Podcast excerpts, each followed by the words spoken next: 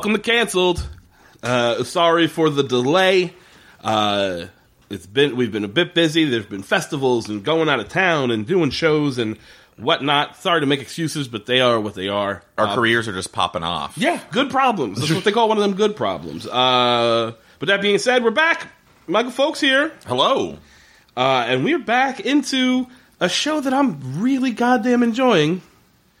It keeps getting better. It keeps literally getting better every episode. I get so excited. Like the cold open happens, and I'm like, okay, here we go. Yeah, yeah, yeah, And yeah. I'm in like my like comfy shorts, and like, like my hair's pulled back. Like I am ready to watch some Brisco County. Hell yeah! How have you been otherwise? Oh, I've been doing good. It's like yeah, it, it- just a busy time of year. Yeah, for sure. Like I was talking today, I'm like going to this recording, and I was able to carve out exactly like 90 minutes. Yeah, and yeah, then I yeah. was like, okay, and then I've got to keep going, and then For yeah. sure. Uh, you got shows tonight? I don't have shows tonight. I just came from a rehearsal for Mortified, Right on. uh, which is like the show where you like read old journals. Yeah, yeah, yeah, yeah, yeah. Very cool. Uh, I didn't know they did rehearsals. Um, yeah, we had uh, Moon Tower. You were just in New York. How was uh, how was the uh, Big Apple? New York was really good. Um, I also went to Philly, and I, I really like Philadelphia. What were you doing in Philly? Um, uh, my boyfriend Sam was there reading a Holocaust panel of like writers. You know, breezy. Sure, nice, fun little little romantic trip. Yeah, it was Yeah, it was yeah. fun. Yeah, it was nice, and like the they took us out for dinner afterwards. We Yeah, went to a restaurant that made food specifically from the Jewish diaspora.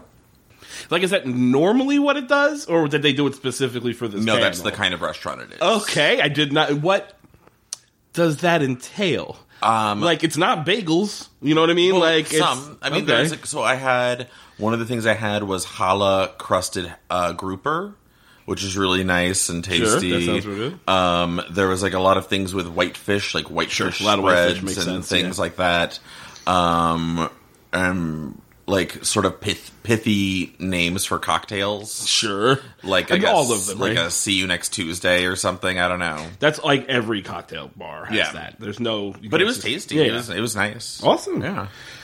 Let's get into it. I feel like you could it. have a nice, uh, a nice cocktail on a riverboat. it's a hell of a segue. Transitions. Yeah, uh, episode six, riverboat. I uh, immediately love like the opening, and the bad guy's name is Ringo. I'm like, perfect. Like everything about the the way they even just name the characters on this show are like perfectly campy. Like in a Yes. upcoming episode, there's a bad guy named uh, well, what's his name? Loco Bob. Yes, yes, he's- yes, yes. It's crazy. And at one point, he's got ants in his pants, and he goes, "These ants in my pants are driving me loco." And his friend goes, "You're already loco, loco." I'm like, ah, I fucking love this show. Anyway, Delightful. Um, fucking it's such a ridiculous opening too because it's okay brisco is out on the train like he's he's hunting down bounties and he's got a guy then his, that guy's got to drop on him because he's got two friends or whatever mm-hmm. and then a kid rides up on a bicycle and he's like telegram for mr brisco county jr Yeah, and I had a big thought about this. So, how do telegrams work? Do they have to just find you wherever you are? theoretically so you telegram office to office Uh-huh. Right, you have to go to a telegram office, and that gets sent to like the telegram office in that town. So and then was the somebody in that town has to. He works for the telegram office, and his job is to take the message that they got and deliver it to Brisco. Does, so does he just ride around aimlessly, like Try yelling out fi- Brisco? I- it certainly appears that way. I can only assume, like in the logic of this story, he must have been like, "Has anybody seen that Brisco?" And I then someone said, "Oh, I think he's out hustling up uh, rustlers or whatever out by that barn." Oh yeah, yeah. And the kid is so good. He's like rides in between the middle of these guys, all pointing guns at each other. And Brisco's like, "Hey, I don't. Maybe not now." And the kid, and the kid's like, "Excuse me, but it's my duty to deliver this message." Like he's like, Yeah, yeah, yeah. He's hustling. He's trying to get his job done. uh, again, Brisco instead of shooting the bad guys, shoots a latch off of the corral, which lets the horses out and tramples the bad guys. Which I think is probably like. In this case, they only got knocked over, but in real life, they'd be dead. Like fifteen fucking horses I ran over so. them, and that's a very shitty way to go. It's very all of the. I feel like by episode twenty or something, they're gonna run out of ways for him not to shoot someone Yeah, because he's always finding a way to not do. And he, why, Yeah, like, yeah, why are you carrying around your dad's gun then? Like, Well, he does actually finally shoot somebody in one of the episodes we'll talk about today. I guess we'll that get, is true, We'll get yeah. to that. Um, so basically, the premise of this episode is that uh, there's a uh, another bad guy who was in the. All right, here's my main question. It, it's the story of this episode, and it's the story of an upcoming episode as well. He's tracking down another member of the gang that was there. Yeah, Bly's gang. killed of Bly's gang that killed his dad. How many fucking people shot his dad? Because every criminal is like, I was there when I shot when like you know I was one of the guys that shot your dad or whatever. There's like twenty. There's got to be twenty guys. How do you even fit all in next to each other without shooting each other? Well, So, from my understanding, and I kind of went back to like think about that first episode, the pilot, and Right. looked at it, and I guess the idea is supposed to be that his father had pretty much rounded up every bad guy, and they were all on one train, Right. And it was like a Pandora's box of Western bad guys, Sure. And like he, I guess he was going to hang up his hat and be done, Right. And so it was like every bad guy was there, and like I guess maybe while they were on the train, they're Oh, like. "Oh, that's yeah, yeah, yeah. Yeah, like he had somehow gotten every criminal. Gotcha. Yeah. Well, they they got another one, and this guy is uh, he runs. He's like a like kind of the boss hog of this little town. He's not even a boss hog. He runs. He's in charge of the river, which is weird. Like he's like nothing can get up and down up and down the river without him getting his taste right. Yeah. So uh, this also I have a weird like I don't know. There's weird racism. I don't know who that would be. Sorry about the interruption. We had uh, people just come to the house and ask that they were just in the neighborhood walking around, just wanted to pray. Fears anybody needs to pray, was looking to pray. No, That no. was such a strange interaction. that's so weird. They didn't have a a paper. They didn't have like a pamphlet. There was no like sign me up for a church or we're having a picnic. It was just like a like a, a older white lady, a mid like a slightly younger white dude, and I can't tell if the guy was Hispanic or Asian. Just walking around looking to pray with folk. You know, whatever. Yeah, That's so weird. It's very weird. That's so Guess what? If I wanted to pray, I'd come to like like Yeah, we, there's a we'd be in a church right now. There's a place to do Don't it. just come to my house anyway. so Really bummed me weird racist moment in Well, it's not even just weirdly racist. Here's what I don't understand. So this world exists where like they call Chinese guys coolies, and it's definitely the 1800s or whatever. But this black dude, just there's no there's no issues with that, right? He shows up. He's saying that uh, the main bad guy uh, killed his brother yes. uh, because the they didn't want to pay. They so basically we find out that they have this fabric, which we'll get to the gag on the fabric. So in a excited about this. Um, they've invented this fabric. They're trying to ship it up and down this river, but they can't make any money because this guy's taking all the profits by, to allow them to ship stuff. The brother tried to ship something without him knowing about it. He kills the brother. The sheriff says to him, and I don't understand this logic at all. The the, the sheriff shows up like, "That's up. I got a warrant for your arrest for murder." And the guy says, "Well, excuse me, but I have a pardon, which is just a piece of paper that says he has a pardon." But pardons that's not how pardons work. They're not preemptive. Like you don't get a, you know what I mean. You have to be arrested, convicted, And then you then get you get pardoned. pardon. You don't have a par- a pardon's not a piece of paper that's like you can't arrest me for anything because I have a pardon. the show really works off of a lot of like basically assuming that people don't know how things work. Sure. and I don't. So Yeah, I was yeah, like yeah. a lot of a lot of this. I was like, fair enough. Like I'll give you that. I'll give you that. Um, so so Brisco. So here's how Brisco's going to take down this bad guy. Um, he is pretending to be. Uh, so basically, Poole Poole sends him a uh, telegram that says "help." That's how the, what the telegram is in the beginning. Uh, he gets there, he finds out that Poole lost a bunch of money to him playing cards because the guy was cheating, and they've locked him up because he's not paying his his bet or what his uh, his debt. So he, so Brisco's pretending to be this rich guy. He's going to beat him at cards to get Poole out. yes, Uh, but once he finds out about the murder of this guy's brother, he decides we're going to take this guy down like all the way, and it's going to be a big like overlap, like overarching con. yeah, and it basically sort of became an Ocean's Eleven thing. A little bit, I was um, like, Brisco's sort of Danny Ocean in this. I have to be honest with you. I love cons, like uh, like any con movie I'll watch. Uh, I always kind of there's a part of me that wants to be a con man. Not that like I want to be a criminal, but there's just just the gentlemanly art of the con. Yeah, con it looks is so much fun. Like a con man is sort of classy. Yeah, and he's like, not sticking a gun in somebody's yeah, it's not violent. It's not typically. violent. It's like, oh, you got to use your brains and outsmart somebody. But then also, there's like cool lingo. Everybody's like, we got to do a Kansas City shuffle or whatever. And it's like, yeah. I, I want Did you ever see? There's two con movies. I movies. actually think there's a movie called Kansas City Shuffle, if I'm not mistaken. There's two con movies that I love, and I love when I was a kid. Opportunity Knocks Sure. with Dana Carvey, Absolutely. so good. And then the other one, actually, Lucky Number Slevin. I just recently watched it again. Uh, it's better than it has any business being. It's so of, good. because it's kind of a dumb.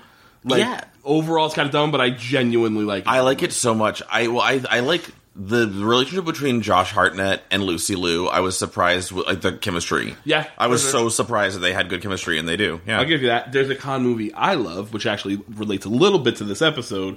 Uh, Diggstown with James Woods and Lou Gossett Jr., where James Woods comes into this little town. Oliver Platt's in it. Bruce Dern is the bad guy. It's fucking great. This sounds He lovely. He comes into this little town. And uh, Bruce Dern's like the boss hog of this town. The town's all about boxing. They love their local boxing, and they're going to run a con where James Woods says that his man, uh, Lou Gossett Jr., can beat any 10 of your guys in a day.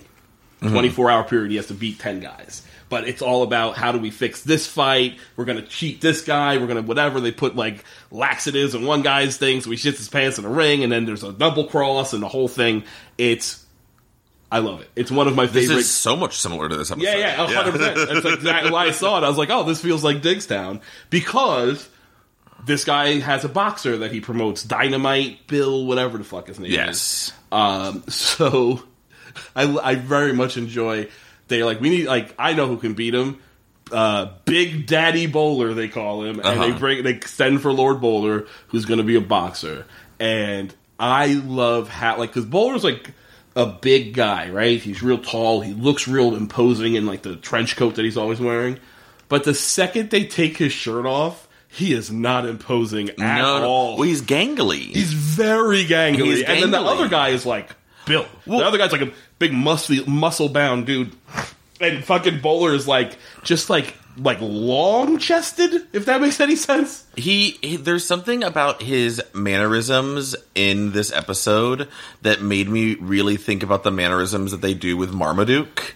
Of like like like he, when he's like and he like it feels like or like like almost like a Scooby Doo esque thing. Yeah, yeah. going You kind of picture him like if he was gonna run, he would start spinning Like, his legs yeah, first like- and then take off. Yeah, exactly. That's very much it. Uh, there's a couple things I love in this episode. One, uh, Brisco cheats at cards again. Love and it. I, I think it's great. And it's like the most heavy handed. Like he pulls out this like handkerchief. He's like patting his head because he's sweating. Then he puts it down on the table and picks it back up, and there's a card in it. Like it's it's very heavy handed. I love fancy uh, Brisco because he he's like wearing a cravat. Yeah, yeah, like, yeah, yeah. He's He's, like he's doing like high femme Liberace fanciness, and I like it so much. it's very good.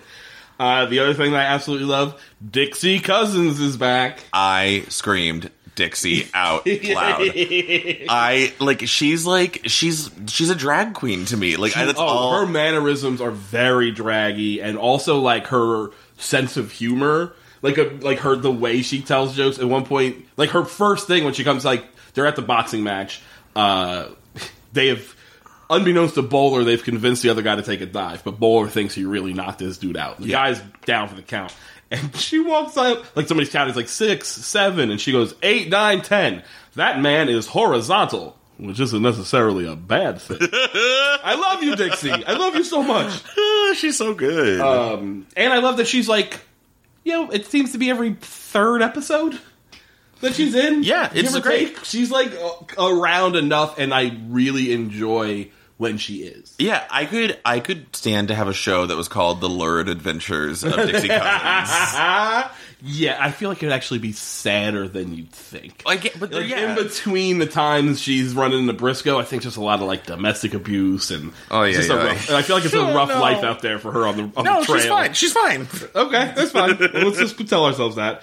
Um, but I do what I do like very much is that she is she's coming back as a love interest for him, and it, in a way that is they're genuine. Their chemistry is good. It feels earned. It feels earned, and it- yeah, exactly. It feels earned. It doesn't feel like crazy that they, they have this chemistry. So when he gets jealous for her because of her uh, this episode. Basically, she shows up complete. I thought, oh, I thought he called her in, like she was going to be part of the scam, and that was not the case. She had just called this guy, this bad guy, because she was going to like open a club with him or some shit. Um, so they're talking, and she he gets real jealous that she's going to be involved with this bad guy or whatever, and I, I, I that jealousy felt real. It felt good. Yeah, yeah. I think that also it. She is a well thought out character enough that she's not some like broad that he hooks up not with. just and yeah, and she's not just the sassy girl with like oh she shows up and sings a song every episode. Yeah. she has this other stuff where like she's with the bad guys and you don't really necessarily know her allegiances and stuff. when Sure. she's like assertive and like she's Yeah. just as much of a player in this game as Brisco absolutely, is. Yeah. absolutely. Um, so they they win this boxing thing, which is for like five grand, but that was just to get the bad guy in like like wet his whistle so that they go for a bigger con that's like fifty thousand dollars Exactly. Um, but then Dixie, here's what back to Dixie. I'm not sure why she spills the beans on fucking Brisco.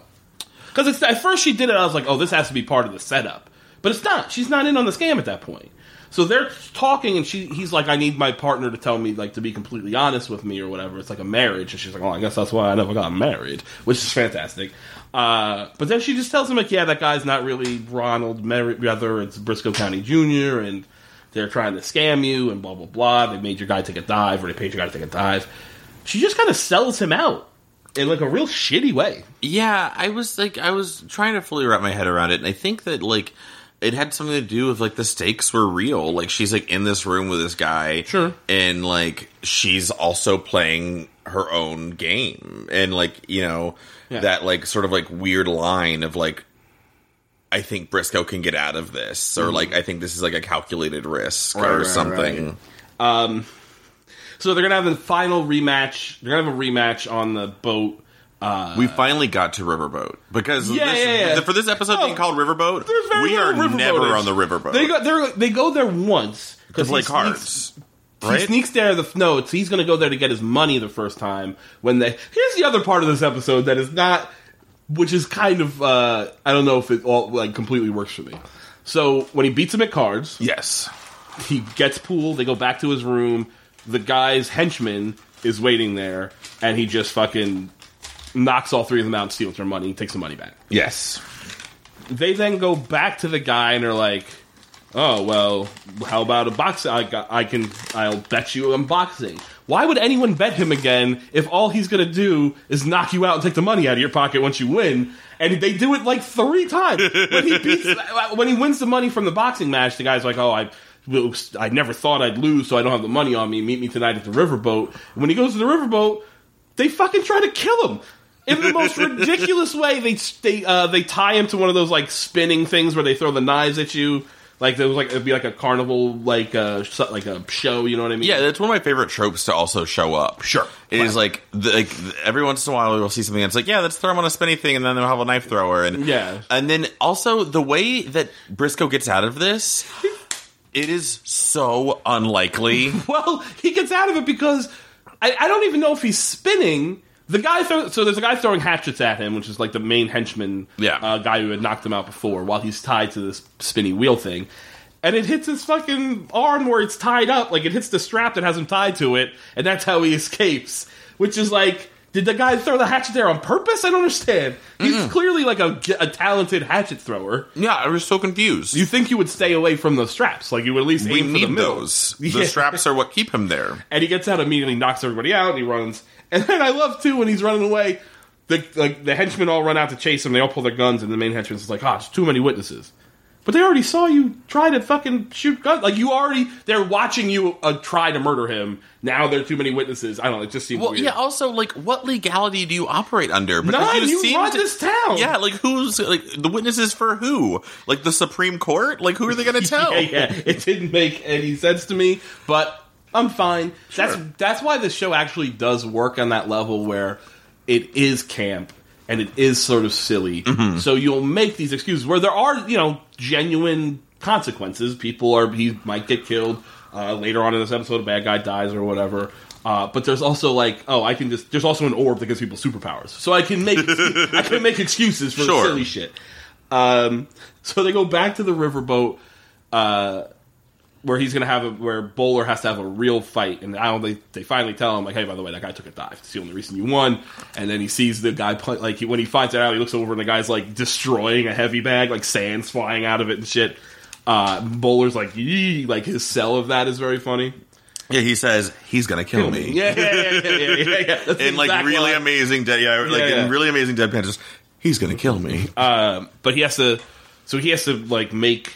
Basically, the plan. What we find out is it's all the boxing match and all that is a distraction.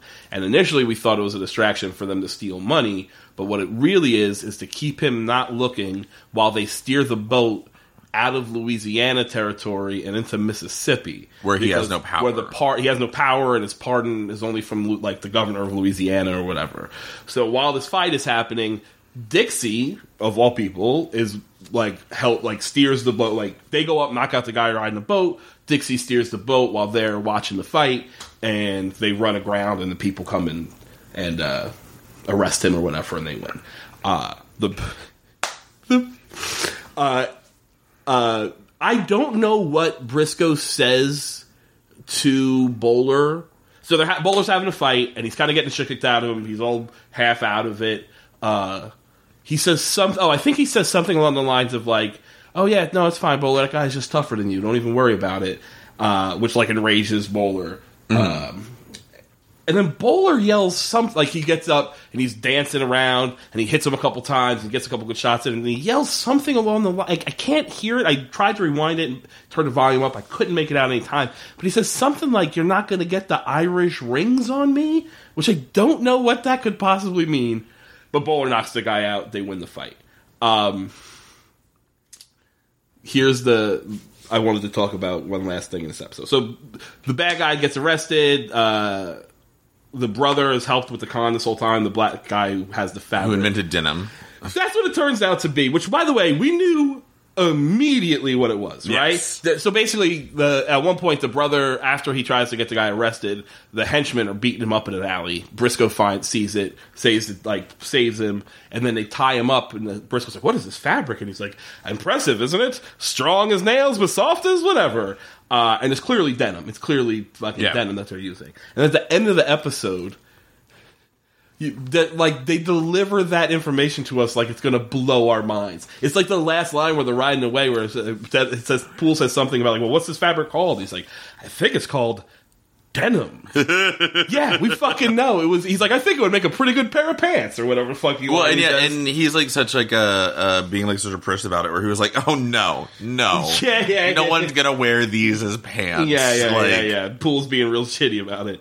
Um, I really like this episode. Heartwarming, Um, lovely romp. super fun.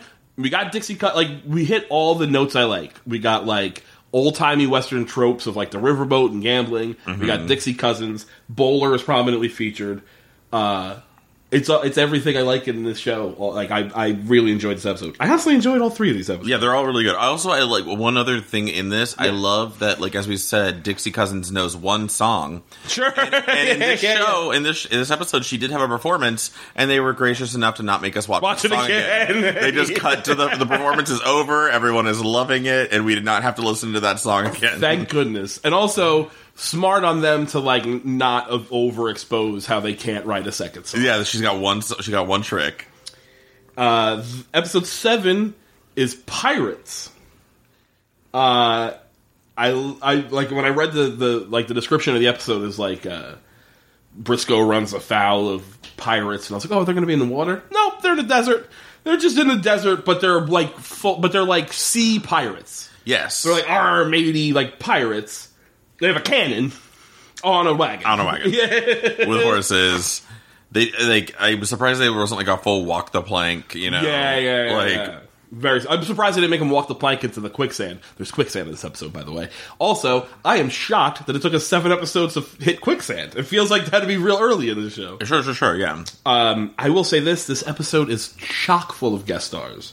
Um, the main bad guy, Blackbeard Lacut, or whatever his name, the pirate name is, is Andrew Divoff, who would be, if you saw his face, you'd know him. He's in a thousand things. He looked familiar, but I couldn't place him. Okay, did you ever see the movie Toy Soldiers? Of course, yes. Not the not the little toys no, with uh, what's his face? with Um, Wil Wheaton and uh, Sean Astin. so- yeah, He's- sure.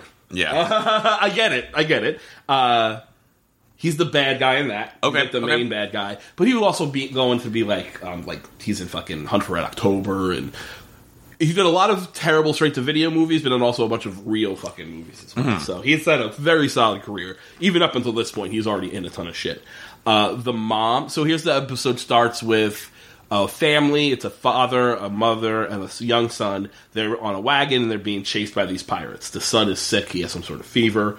Um, the mother is Donna Moss from The West Wing. I don't know if anybody watched The West Wing, but uh, Josh Lyman's assistant, Donatella Moss. Oh, Yeah. okay. Yeah.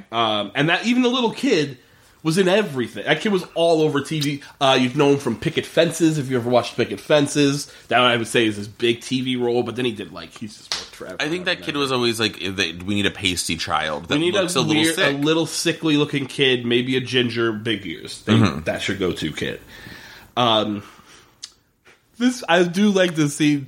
Uh, the pirates run them down. They take all their stuff, and the kid's like, "You better stop, or my dad's gonna." And everyone's like, "Shut up, shut up, kid." Even the dad's like, "Knock it off, kid. I'm not gonna do shit. I'm not Uh, gonna do anything. Stop it." And then the guy literally is just like, "Let me teach you a lesson, kid." He punches his dad in the stomach and throws him on the ground, like steps on him. He's like, "The world's dangerous, and your dad can't do shit about it. I'll see you later." That's his lesson. He just cucks his fucking dad. By the way, I'm using the word cuck now.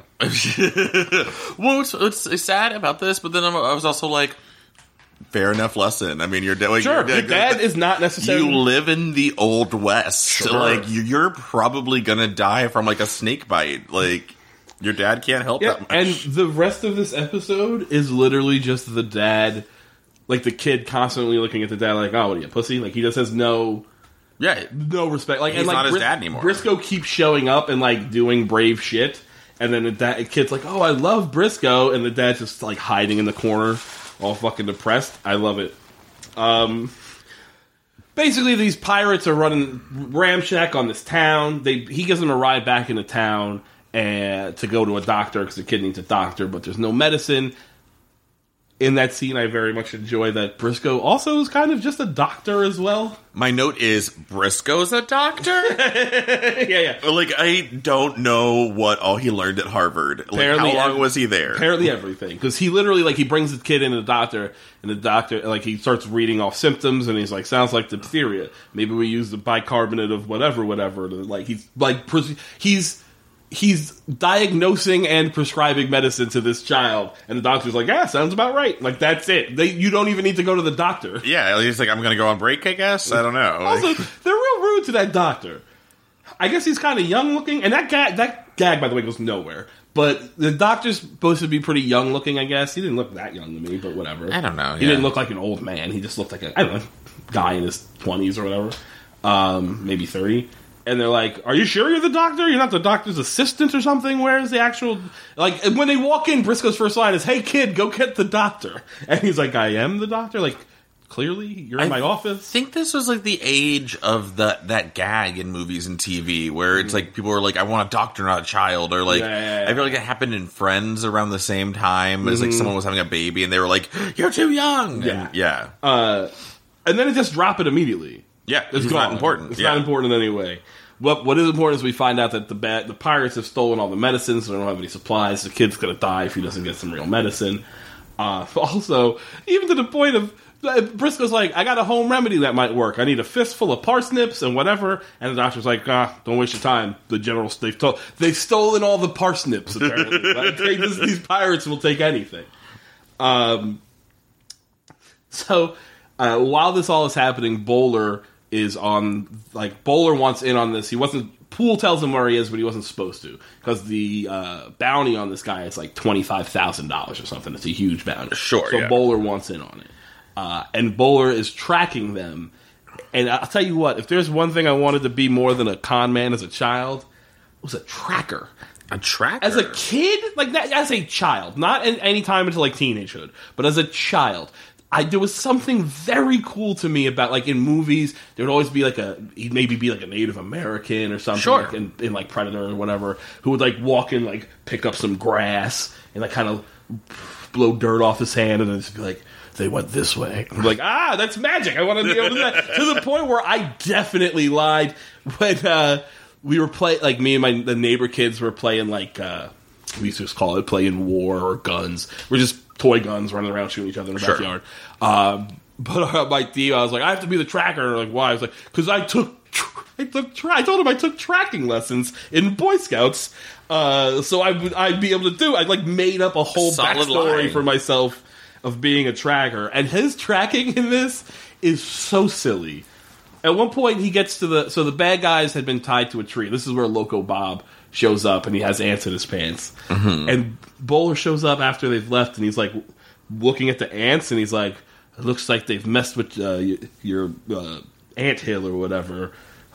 Means they went this way. What the fuck are you talking about? He talked to the ants. He ants. talks to the ants. He's crawling around. There's also a weird character that I really love that's with the pirates, which Sure. is the weird drawing guy. I that gag. What was happening? So like he there's a guy with the pirates that doesn't talk that communicates entirely through doing really like good drawings of what's going on around them or something. It was very weird. And I didn't fully understand it. Did you understand it? it seemed to me that his job was sort of like the way like a like a um I think they used to call them minstrels, not like a minstrel show, but like in like the King Arthur days, a guy would follow the knights and sing songs of their Sure. glory. I think his job was to paint like scenes of the epic things they've done. So like he painted a, he drew a thing that was uh, them robbing the the coach, right? I think his job was just, and the pirate was like, ah, I look good in that or whatever. I think he was just there to like glorify this pirate. It was such a weird choice, and I liked it a I lot. I liked it, it was, but I was like, definitely weird because, and the reason I think that's why is like they never get any information out of those drawings. Right? Well, there's the one where like the like, and this is I guess later on in their like in their uh layer. Because he does a drawing and he's like, and they look at the drawing and they're like, wait a second, who's that? And that's how they know that there's That intruders. Brisco's in the. That's Because, right. because he just he drew them and he's like, wait a second, Oh. that's more people than we thought were here. That's a fantastic gag. You're completely right. I forgot about that. And I also like that because how fat like these are really detailed drawings. Yeah, They're like really like quality etchings. So he I, has preternatural Yeah. like drawing abilities. we must have done it very fast. Well, and also he has like a weird ethics around it because he could have told them there's people here, but he has to do it through the drawing. it's very strange. And maybe he's a mute because he doesn't talk. well, yeah, but he could be like, "Hey, over there," but he's like, "No, no, no, no. Oh, we'll get it. We'll get it." Um, they of course. Uh, so Bowler. This is when they'd see Bowler and Brisco or in the cave. Uh, of course, they're captured, and of course, instead of just shooting them like you would, uh, they dump them in quicksand. Of course, Which I like. First off, such a tremendous like trope. You know what I mean? love quicksand. There was another trope in here that I love: the net full of bags. Uh, the f- how inescapable nets are is Love just it. so good. Literally, he cuts. He like cuts a rope and a net falls. Uh, Brisco like cuts this rope and a net falls on top of like eight guys, and they are completely powerless to escape this net. Tell me what that net was doing before. Tell me what that net was doing. It was a net on the ceiling full of, Of a, bags. of a cave. It, it wasn't like a barn. It they- didn't make any sense. Are they keeping? The only thing I could think was that they were keeping foodstuffs that they stole off the ground so animals wouldn't eat them. I guess that's a good explanation. and I was like, a good that- enough explanation. Yeah, I was like, sure, but I was like, what is this net full of bags just doing up here? And also, I love the idea that they like they ran a pulley. They had to really set up this cave. These layers are amazing. These yeah. caves with power and like jacuzzis and fridge. um, they're in the they're in the quicksand, uh, and I was like, oh, here comes Comet's going to save him, and of course, Comet does come. I have a weird moment here where like, so they're tied up. He uses uh, Bowler's knife to cut the rope so they can get untied, but then they use that rope to they throw the rope to Comet. And Comet pulls them out of the thing. What I didn't get was like he has to throw the rope onto the horn of the saddle, like kind of lasso it. Mm-hmm. You mean to tell me that horse can't just bite that fucking rope? Like that horse is like supernaturally smart. Yeah, I don't know because I guess so. The idea in mind, maybe if I'm gonna like try to interpret weird things, is that maybe that would be a lot of stress on Comet's neck and jaw, whereas if it's on the saddle, he's using his like mass. I guess, but I, it just seemed to me like they had a because they, almost die while he's throwing the Yeah. rope onto the thing because because uh, Bowler has to like push him up out of the quicksand so he can throw this rope, and he misses the first time, so he's almost dying. He has to do this like two or three times. It's like no, just Comet's real smart. Just throw it up there; he'll figure it out. Yeah, yeah, yeah. yeah. Uh, they escape. What I really love about this scene, though, I fucking love about this scene. Uh, like in most things, the victim, the villain, like in Bond or even earlier in episodes of this show, the villain sets up an elaborate death for the hero, who is, and then leaves, and the hero escapes the elaborate death. Exactly. In this episode, they set him up in the quicksand. They get out of the quicksand, and the guy, the bad guys are just standing there waiting. Yeah, they've been, like- they've been watching to make sure they die. So like they get out of the quicksand, like oh that was a close one. They turn around and the bad guys are just right there holding guns on them. I fucking laughed so hard. Yeah, like why didn't the bad guys kill Comet or like shoo just him away? sh- like or, or any number of things. I like the idea that they were just like, no, I want to see if we can get out of this. No, we could. That's cool. All right, back in the cave. Like, they just immediately catch him. yeah, not only does Brisco never really shoot anybody, Brisco very few people choose to shoot Brisco. Only Bly really has, That- yeah, absolutely. and that's how you know he's really He's evil. real bad. that and his Hulk Hogan like hair, but we'll get to that in the next episode. Um, they bring him back into the cave where they fig- where the pirate figures out that he's Brisco County Jr. and because he knows the gun, he remembers Brisco's gun. Everyone Brisco's is so hard up for this gun. the only gun in the world like it. and also, I think maybe we're supposed to believe that Blackbeard the Cut was also in the gang that killed his dad because that's how he knows who the gun is. Yeah, and I don't remember there being a pirate. There the- definitely wasn't. There one hundred percent was not just. And when I, we say a pirate, he looks like a fucking pirate. Yeah, like a the- the beard three-pointed hat, Yeah, yeah, yeah. like, yeah. There was not one of them on that train. Um, we see a flashback in the next episode. There is no pirate in that group. Uh, but he decides that oh, I can ransom, I can ransom him, ransom him. Uh, he sends back to the, the people who was employing him that he wants a million dollars so he can build some giant like warship pirate ship Yeah. and take on all the navies of the world. It's a very strange uh, motivation. My notes for this keep saying, "Okay, this is super weird." Yeah. like I'm just like, sure, this is a weird episode. It definitely is because the the villain, the villains are pirates, and they they don't in any way like they're not just cowboys. Like this is a western show, so the villains have all been some variant of western villains. They're Yeah. cowboy, they're Bank robber. bank rob, or like a, a, a like a uh, what's the word like a robber baron, like a rich guy who owns Yeah. a bank, like any of that kind of shit. Those have been the villains, and now it's just like another character. Like it's like different it's like genre. if, yeah, yeah. It's like a fucking like if astronauts were the bad guys or something. It's Yeah, or like zombies in the next episode. It's gonna be like, oh, Okay, we're doing that. okay, all right. Um, but they realize that they don't, they can't do anything. They get, he has he has value to them because they think they can ransom him off, uh, ransom him off. But uh, Bowler has no value to them. So they, in a very uncomfortable scene, tie him to a a, a thing and then start to whip him to break him, and it's uncomfortable.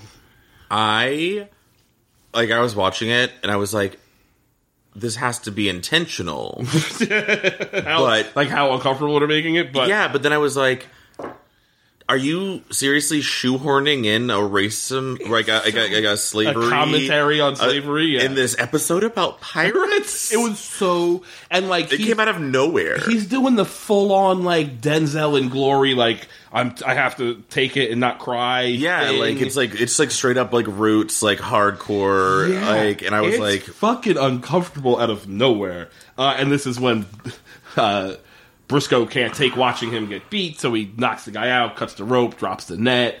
Uh, the two of them kind of escape. oh, that's where the net comes in. Yes, that's yes, where yes. that's he drops the net on the guys, and then they try to escape. Brisco gets out, Bowler doesn't, because in this cave, which by the way is a cave, It's a hundred percent a cave. just a cave in a side of a mountain or a rock or whatever. There is somehow like a gate. Yeah, who is the contractor for this? It's very impressive technology. Like, Because like, the not- engineering of it is very impressive. It's in the wall. Yeah, yeah. Like it's not like it swings down. no, no, it no, lowers. slowly, Slowly. slowly enough that Brisco can dive underneath it, but Bowler can't. He doesn't get there in time. I. But like, what, like what on a the castle, mechanics like of a, this? Like on a castle is like that kind of gate that like it's like a like a fence, a grid. You know what I mean? Yeah, like, yeah. Like, like horizontal and vertical bars. Uh, and it, it lowers from inside. The, yeah, someone Inside the wall. hollowed out a ca- Yeah, it's very impressive. It's nuts. Um, so Brisco has to go back and try to save him. There's a whole thing with the son, and like the dad is tired of being fucking cucked by his son, and even the wife at this point is just like, uh, like, oh, you're very, you must be very brave, Brisco, and like looking, like throwing side eyed at the husband when he says, he Yeah. says and shit. Like everybody's real shitty to that dad, just because he couldn't fight ten pirates. That is the test of a father or a man. Yeah, yeah, yeah, yeah. Can you fight ten pirates? No. No. Well, then you're a pussy and you don't deserve love. Yeah. Um. Uh. He, the father, then like he's he's got a rally, so he tries to rally the townsfolk to help him take. He's like, "What's wrong with you? You're gonna let this guy run all over you?" Blah, Everyone's blah, like, blah. yeah, I guess. Yeah, we've been doing it the whole time. What It's do you fine. want? Also, you definitely did as well, so maybe stop calling us pussies. Mm-hmm. Uh, but Brisco and him go back to try to save Bowler, which of course they do. I am not hundred percent sure how they get back into the cave. They wait outside the cave and jump a guy. They jump two guys coming out of the cave. So I guess at this point they've just reopened the cave. I guess so. I guess that's what's going on. And then also, meantime, we have like the like Socrates has his little journey that he goes on, right? Right. So Socrates, when, when uh, Socrates' boss gets the ransom demand, he's like, "Go fuck yourself." He's like, "I'm not Yeah. paying a million dollars for fucking Brisco County. Just hire another fucking bounty hunter. I don't give a shit." Uh, so he decides that he has to try to save Brisco. Um, so he goes there and it's like, "I have your money. It's hidden outside. Give me Brisco." He doesn't know that Brisco's escaped at this point. Uh, so they're like, oh, how about we just kill you and take your money or whatever. We find out there's no money. He's been bluffing because he was just trying to rescue Brisco. Uh, so now he's captured along with Bowler, and they now Brisco has to save both of them essentially. Yes. Um, they, I'm not like so. Yeah, they sh- the dad and him show up. He's like, you wait here. If anybody comes out of the cave, you try to do your best to stop them. I'm going in to get my friends. He goes in, and has a dope ass sword fight. Such a good sword fight. Super fun sword fight with the pirate. Uh, also amazing at fighting with swords. You're a cowboy and a doctor yeah, and a pirate. yeah, And, and, and an engineer apparently, and many things. I know for sure they don't like. Does he, I don't even know? Does he? Is there a side where he's like, yeah, fencing at Harvard? No, Nope, like, never comes up. And also, these are not fencing swords; these No. are like big ass sabers. Uh, but they have a very good sword fight, which I actually like. A lot of like up and down like crates of stairs or like Yeah. whatever, like just real classic fucking staged combat. That was a childhood dream for me. I had a wooden practice sword Oh, yeah. Mm-hmm. that I got at a Ren fair, and I, for a good like six or seven months, I regularly practiced sword fighting on like a heavy bag that my stepdad had. Nice. I wanted to be in a choreographed big sword fight so bad, like going up I- on things, stepping on something that like tilts like a yeah, seesaw. yeah, yeah, yeah. Also, what I very much enjoy is that you didn't want to be a sword fighter or like learn how to fight, sword fight. You wanted to be in a very large choreographed sword fight. Yeah, I'm not. I'm not insane. I don't want to be killed. Right. I want to, the pageantry. Yeah, yeah. Maybe you do a thing where like you cut a rope and then like the weight counterbalances and it hoists you up to the next level, like that kind of shit. Yeah, so bad. Classic. Uh, they have a great sword fight. He uh, there's like a uh, he tries he he tries to light a bunch of fucking gunpowder on fire. By the way, the pirate also immediately and I don't even know why at that point just decides to kill all of his men. Yeah, it's really weird. Like, I guess it's like to cut his losses, or Yeah, well, it's, what I don't understand is like there's no money. He knows there's no money, so it's not like he doesn't ha- he doesn't want to split the ten million or whatever it was he thought he was going to get because he knows at this point that there's no money. So he literally is just like, yeah, I'm sick of these assholes. So Yeah, he locks the- them. He locks them all in the cave, and then he's like, he's going to blow the whole thing up with gunpowder uh, until Brisco shows up and stops. and they put a lot of money into this cave. There's a lot. I mean, just the amount of engineers alone that had to go into making this cave. yeah, like yeah, there's a lot. Like you're talking subcontractors, just the the the, the zoning ordinances to get the permits for that's got to Yeah, insane. you're just gonna blow it up. uh, which he absolutely was going to. Uh, and then Brisco shoots a bo- a jug of wine that spills on the like it's the classic like line of gunpowder leading to the gunpowder, so the flame is moving along the line Yes. of gunpowder. And Brisco shoots like a barrel of wine that puts the fire out uh, to save the day. They go back out. They realize that the guy's gotten away. Blackbeard, the cut has gotten away. They take him. They chase him down. He ends up in the fucking uh, quicksand. Brisco's trying to save him, and fucking when he's trying to save him, the guy decides to just no, you're coming with me. I'd rather I'd rather die and bring you with me than just get out of this quicksand. Apparently, uh, I don't understand it. I- the logic seems off to me. Like pull me out, and then maybe I can fight you and escape, yeah. as opposed to just die, like committing Well, to yeah, because he is. I guess at that point he is broken mentally. Yeah. and yeah. Uh, but uh, Bowler saves him. Uh, saves Brisco. The guy dies in the quicksand. The pirate dies in the quicksand. And it, it was very uncomfortable. I was like, I hate the idea of watching someone drown or like. Yeah, and also I even just I wrote down here that going under in quicksand has to be very unpleasant just for the actor. Like I, he's safe, he's not dying, but just imagine. Oh no, they killed him. yeah, this was Andrew Divoff's last role. Was- that was- that was it. This was very method. He he he, uh, he demanded to kill him. He he was very method. Yeah. Um, but just being the actor and having wet sand over your face and like your eyes and your ears and shit, like What I'm thinking is that I think they use like they've got to be using like sawdust or something There's- light, yeah. like styrofoam or something. It all looks like just fucking wet sand. I, Yeah, they I did a real know. good job either way. yeah. Um, the kid gets to find out that his dad was real brave and punched the guy or whatever. Mm-hmm. They got all their stuff. The wife back. wants to fuck him again. D- doubtful, but sure. Uh, there's a line in the beginning of this episode. I believe it's this episode. Uh, where, or maybe it's the next one. I think it's this one. It doesn't really matter. Uh, he Brisco says to uh, something about like that's what friends are for or whatever. And he's like, "Don't you have any friends?" To Bowler, and Bowler goes, "I had a friend once." Which I just love like idea that this guy's had one friend once. Yeah. Uh, and it was like didn't work out or whatever he fucking says. But like this guy, that this that's Bowler's life. Even as a kid, no friend. He's had one friend once.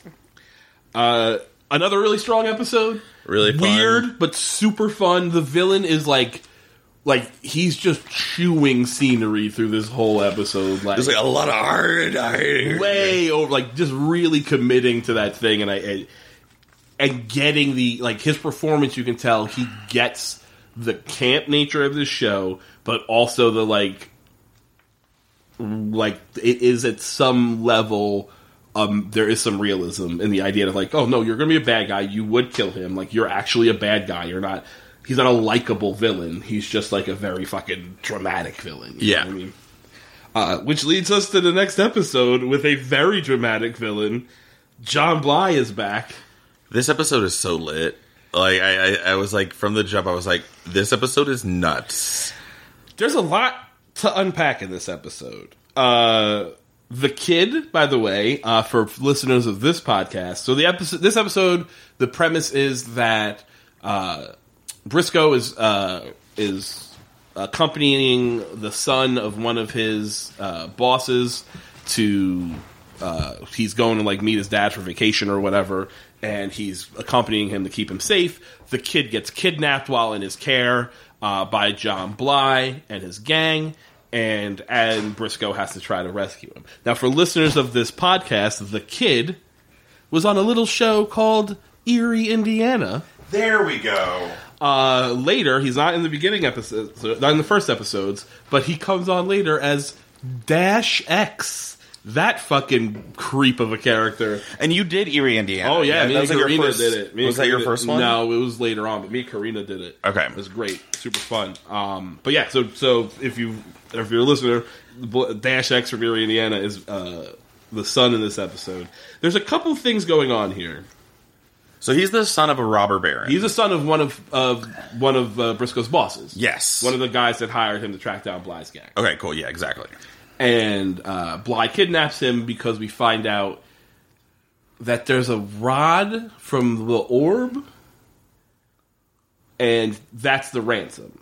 They don't. He doesn't want money. The robber baron has one of the orb rods, Yeah. and he wants that because he cause Bly's got the orb. So I was confused here. Is there more than one orb? There definitely is, and that's something we learn in this episode. Okay, that's what I thought. That's what we're learning. And so he doesn't have the orb, he has a orb. He has a orb, but at the point when we see the orb, we only know of one orb. and this orb looks all janky. it's all melted and Yeah. shit. Uh, it's very okay. And also, Bly has Gomez. Bly, Bly That's not his name. It's uh, Doctor Wickwire. Is There the we character's go. name, but it's Gomez Addams, John Astin. Um, he forces John Astin to like examine the orb and try to tell him everything he can about it by threatening the kid. Like, if you don't work for me, I'm going to kill. I'm going to hurt the kid. Meanwhile, Brisco is seeing a ghost of his dad. Yeah, because so in the cold open, whenever the kid gets kidnapped, Brisco hesitates. Yes, he hears he hears the kid yell, "Brisco, help!" And he knows it's John Bly on the other side of the door, so he goes to open his door, but he hesitates. He, he waits. He's scared to open the door, and that gives Bly the time to escape. Yeah, and so that becomes like the through line of like why. And then at one point, so like while chasing them, he hits his head, and then he starts having visions of his dead dad. But that's not true It's not because I, I, I, they say that in the episode, but I rewound and watched. He sees his dad before he falls off the horse and hits his head. It's what makes him fall off Yes, the horse. yes, yes, yes. He's riding on a horse and he sees his dad on a horse, and that distracts him. And then he turns and hits a, a low hanging branch, classic bit, and is knocked off the horse. But he sees the dad first. right, right, right, right, right. Uh, The dad's talking to him, but then like he's seeing the dad. He's having conversations with the dad. No one else can see the dad. Um, the dad is kind of shitty. First off, the dad's. Lee Ermey. We saw him in the beginning. Yeah, so but he's like kind of a dick. yeah, like a little tough lovey or something. A little tough lovey, but also like at one point, like Brisco's asking, like, "What the hell are you doing here? Like, what's happening?" He's trying to ask questions, and the dad's just like, oh, "It's always like you to ask questions that don't matter." I feel like these are pretty important questions. He's seeing a ghost of Also- his dad. Question I had: Yeah, His horse didn't get shot. yeah. Why is there a ghost Where is horse? this ghost oh horse That's from? that's a very like. Did he catch this ghost horse and tame That's it? That's a very good point. I don't know why he's on a well, but but now here's the other thing. There's This a lot I really there's a lot, kind of a lot to unpack in this episode, but for a mythology episode, which if this show has one overarching story, it's the orb and Bly and the dad. And this is sort of the like black liquid X Files sort of Sure, sure, sure. story. I like that there's a lot to unpack. We don't get a ton of these orb episodes, so when we get them, I like that there's new shit being revealed. Uh, so we find out in this episode that there is more than one orb. At one point, the dad says there. Uh, I wrote it down here. There's a line. Uh, he says the orbs form a trinity. There were three before. Now there are only two. So there was some point were three orbs, but one of them got destroyed, or is what? They're down to two orbs. The world apparently down to two orbs. But we're to believe he's a ghost, but he appears to be in some realm where the orbs come from Yeah. because he keeps saying things like he'll say something about the orb, and and Brisco will ask a question, and he's like, "I'm not allowed to tell you that." Uh, so he has information that he's like people are saying he can't share. Like he has a boss somewhere. You know Well, and I was wondering it. I was wondering if it was like contact, where this is not his dad. Right, right, it's right. like some weird alien In- thing appearing to him as, as his his father dad. because that would be easier for him to understand. Right, right, right. I mean, it could be. They don't really say. Uh, yeah. It, I mean, it could very well be that because we don't know if it's a ghost or not. All we know is that only Brisco can see it. Um, there is. Oh, okay. So there's a lot going on here. Um, what I really like. So Brisco is trying to find. He's like lost his trail, and he's getting advice from the dad about like you have to just have faith. And they, there's a flashback to when he got shot, and the guy tells him what the, he's like. What is the orb? And he says it's faith. And that seems to be another kind of ongoing thing with him. He's like, "Oh, you can't find the trail. Close your eyes, open, have faith, and you'll find the right way to go." Use the force. essentially, uh, which he does, and he goes, he goes to like uh, there's this house and there's these two like this old couple Love that are, them. that are like what's the like American Gothic old, you know what I Yeah. mean? Like they look like that painting. Old husband and wife, Yeah, yeah. like super frail. Uh, and he says, so he's like, uh, where's Bly? I know he's like, filed his tracks right here or whatever. And it's like, we what you're talking about. We're sharecroppers. Don't hurt us.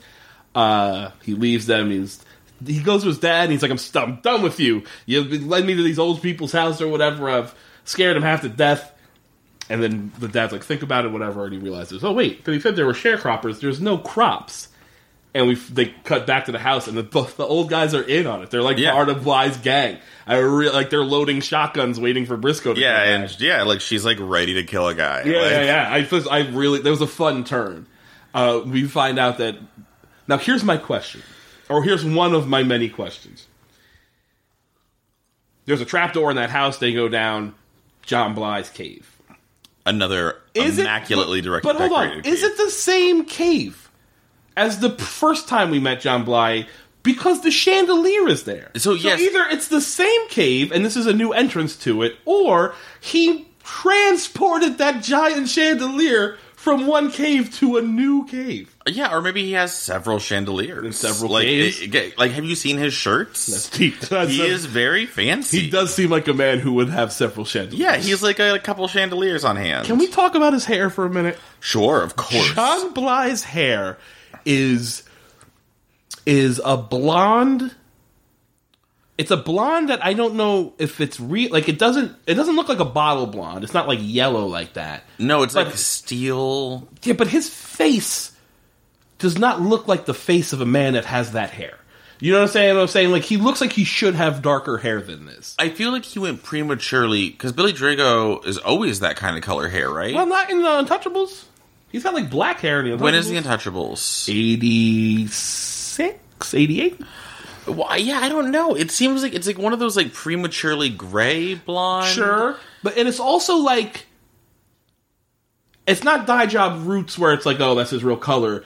His hair kind of fades into a different color. he has an ombre. He does have, he's, he he's does a have bit of an ombre. he does have a bit of an ombre, but it's, there's also a thinness to his hair that I find unpleasant. I realized quickly that Like it's long, but it's not full. he has sort of a Tom Pettiness to him. yeah. See, I was gonna say his hair reminds me of Hulk Hogan. How like he had that long blonde hair, but you could tell he's really bald as shit. That's why Yes. he never takes off that fucking headband. also, yeah, his hair looks very soft, Hmm. like in a like in the way that if you touched it, like you would feel like you'd get a chill. Yeah. Like it's like it's like so- soft, like a ghost, like a ghost touching you. Yeah, or something. for sure. Like it, it- you feel like it should have more de- like more density than it does. Yeah, absolutely. It- everything about that man is uncomfortable, It's not good. which which makes him fantastic. He's so good in He's this. so so theatrical and so sh- like just flowy and showy. I love them to pieces.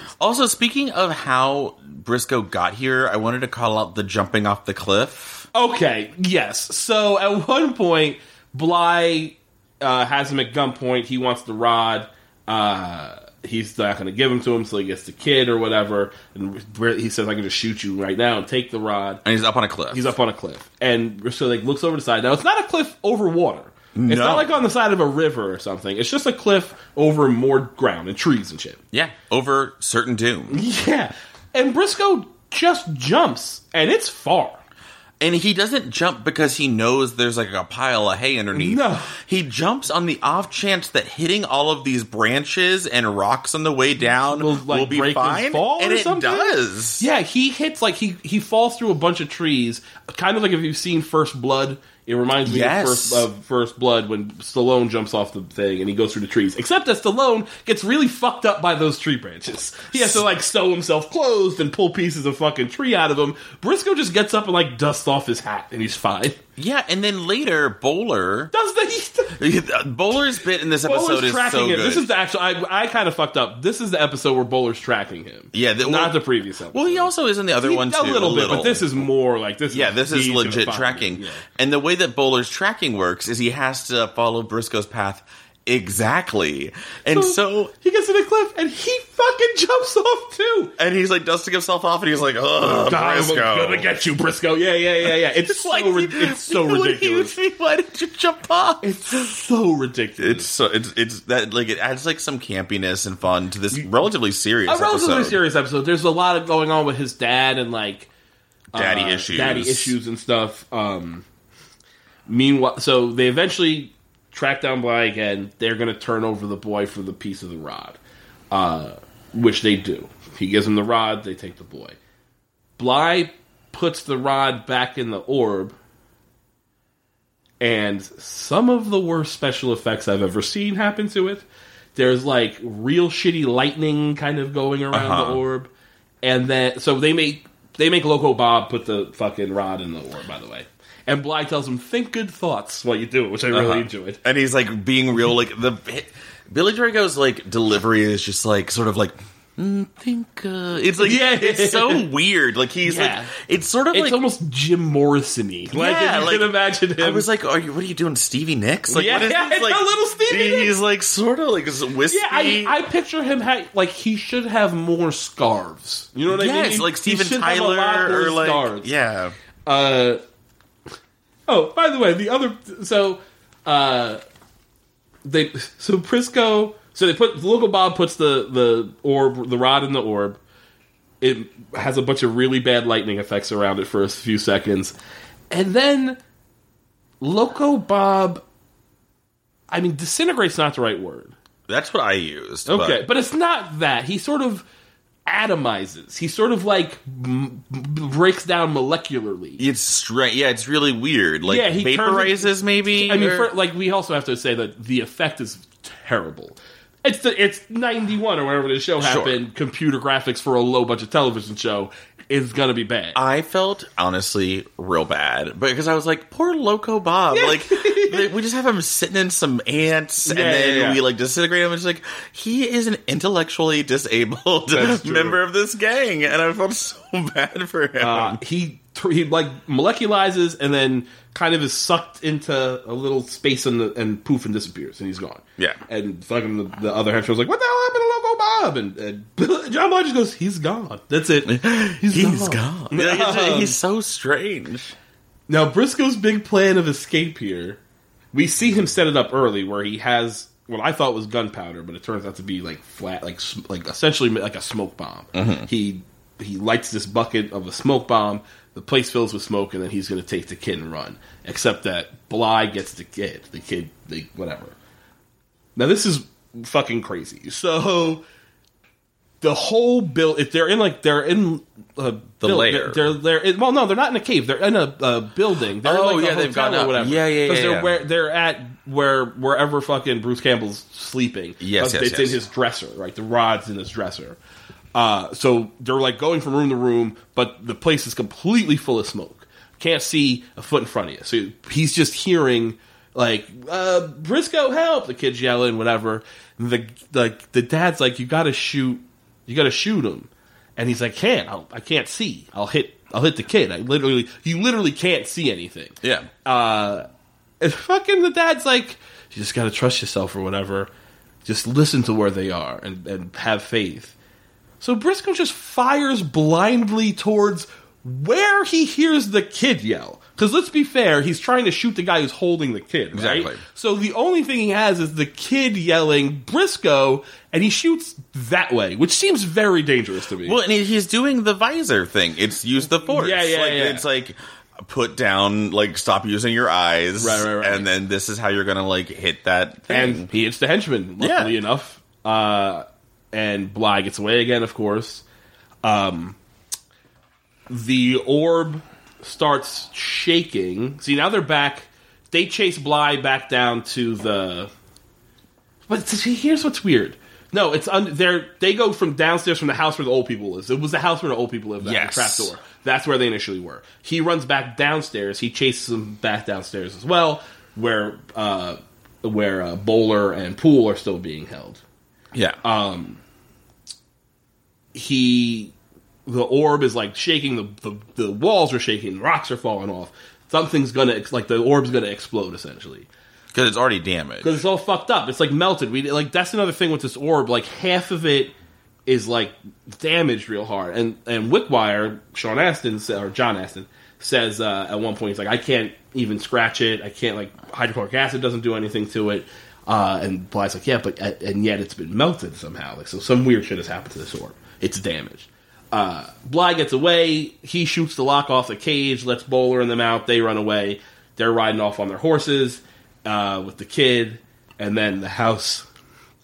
Uh, I'm using air quotes explodes because the effect is fucking laughable. uh, essentially, the lightning that was on the orb kind of shows up in front of the house. There is a mild, like like computer graphic explosion in Sure, front of sure, the house, and then it cuts very fast, so we don't have to see any more of it. We knew what happened. yeah, we're led to believe the house exploded. yeah. Uh, Brisco has an emotional goodbye with the dad And the ghost horse. and the ghost horse, where he says like, uh, you know, I never got to say goodbye. Uh, and but fucking, it's so they have a, a little bit of a conversation. I was always proud of you. Blah blah blah. They have this thing. Uh, he tells him about the Trinity of the Orb and how there's only two left. Uh, and, and then Brisco's like, you know, we never got to say goodbye before, or the last time, or whatever. And the dad goes, "You're right. Goodbye." That's it. That's the whole. He just goes goodbye, and then fucking ghost horse is out of there. Yeah, I. It was silly, but I legit was like not like crying, but a little misted up, and Yeah. that's how I'm. I, how I am. I'm like, okay, this feels good. Uh, I thought Bruce Campbell again not great at emotions. Uh, Yeah. that delivery is like. I mean, I like you, Bruce, but I get it. It's hard for someone so smarmy to imagine them missing their daddy. Sure. Like I think that's the thing For is sure. like he's like so smooth and schmarmy, and it's like, what are you doing? Uh, and that's the end of the episode. I really enjoyed it. Uh, I really like these orb episodes that were like learning more about that that storyline and the the I feel like the more we learn, like there's a flat, there's a couple flashbacks in this episode. We see the father get killed uh, by Bly's gang. We see a flashback to when he got shot. I like the way they do the flashbacks because it's so old school, where it's like kind of jittery, like the the the kind of shaking. It's almost like you see every other frame. You know what I mean? Yeah, it sort of seems like uh, the uh, reenactments on like crime, I'm like shows. unsolved mysteries or Yeah. something. Yeah, for sure. That's exactly what it feels. like. Oh, the other thing I forgot to bring up in this one was one of my, I think my favorite moment was while uh, uh, Bowler is tracking him.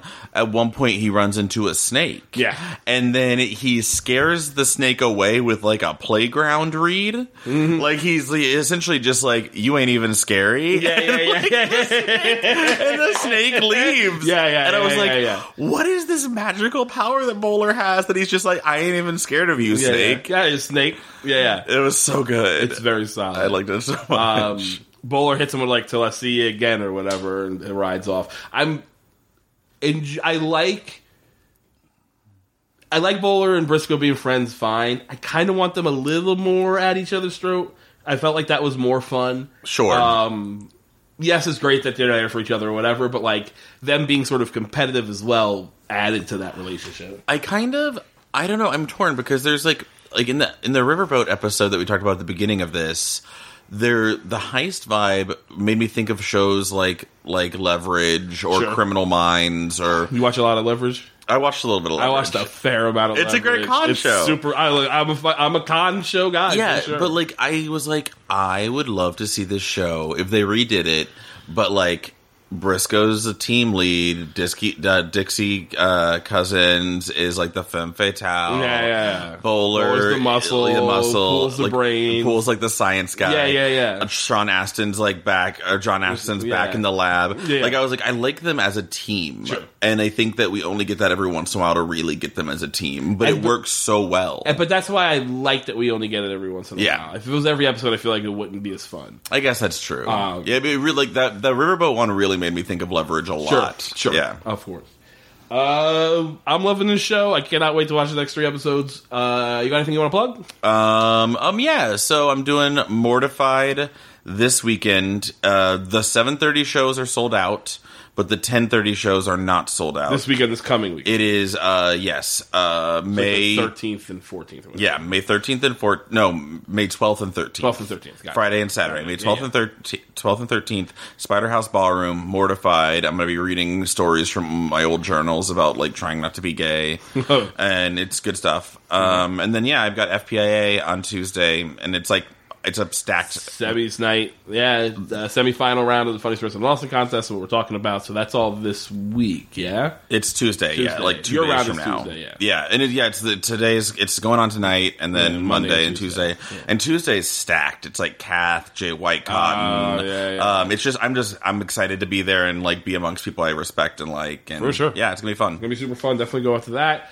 Uh, I am. Uh, this will be out by tonight, hopefully, if not tomorrow morning at the latest. So Tuesday, I'll be headlining Karina Magyar's new show at uh, uh, Gourdough's Donuts. Uh-huh. Ready, Set, Go Nuts. Uh, that's Tuesday nights. Come out for that. Uh, I am in Las Vegas. The well, I'm in LA the 15th, 16th, and 17th. Check my website. I'm gonna have shows. I'm definitely doing uh, Improv Lab, Bobcat Goldthwait, and Caitlin Gill show, Crab cool. Apple. So come out to that. I think that's Tuesday night. Um, then I'm in Las Vegas for the Crapshoot Comedy Festival. Super great lineup of shows. There's Dave Attell and Matt Braunger and Morgan Murphy and all sorts of great comics on that. Sam J. Uh, so that's the 18th through the 20th. So if you're in Las Vegas, come see me there. I'm headlining Cap City the following weekend, the 20 like Wednesday through Saturday, so like the 24th through the 28th or whatever, something, Something like that. like that, yeah. So come out to that, and otherwise, if you like the show, go to Facebook or go to iTunes, rate, review, and subscribe. It does help us very much. Uh, tell your friends that helps as well. Watch the next three episodes, and we will see you next week. Bye.